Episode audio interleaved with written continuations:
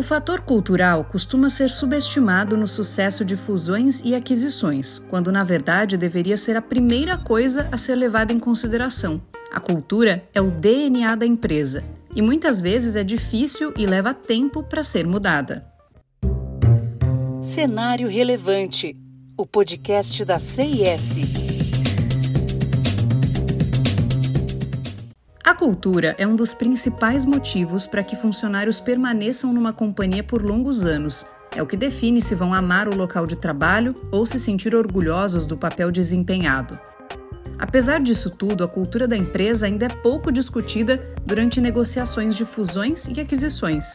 E quando em pauta, ocorrem erros no momento de aproximar as duas culturas das empresas em questão.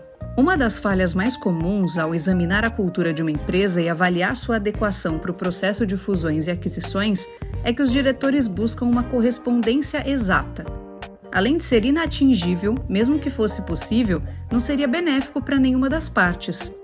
As diferenças culturais e operacionais podem contribuir muito para as companhias, já que a diversidade de pensamento e abordagem permite a evolução, o crescimento e a prosperidade. Nesse processo, é essencial que diretores dediquem tempo a conhecer a cultura da outra empresa. Isso antes mesmo de iniciar as negociações e compartilhar informações financeiras. Essa etapa deve ser iniciada meses ou até anos antes da fusão. As perguntas-chave para avaliar a cultura devem ser baseadas em temas como revisão salarial, benefícios dos funcionários, valores, atitudes e abordagem para resolução de problemas.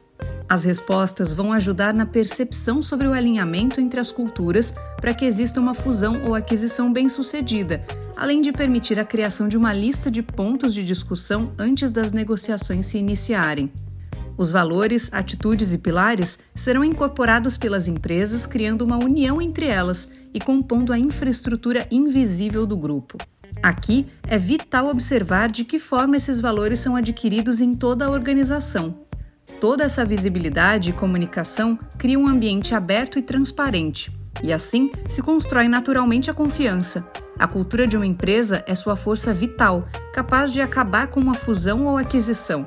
O fator cultural pode ser entregue de diferentes maneiras, mas deve haver vertentes coesas e padronizadas para que todos os escritórios usufruam dos benefícios da diversidade e da liberdade, conforme a empresa se une em uma identidade compartilhada distinta. Continue acompanhando os conteúdos do Cenário Relevante, o podcast da CIS. Siga a CIS no LinkedIn e acesse o nosso site csprojetos.com. Até o próximo episódio!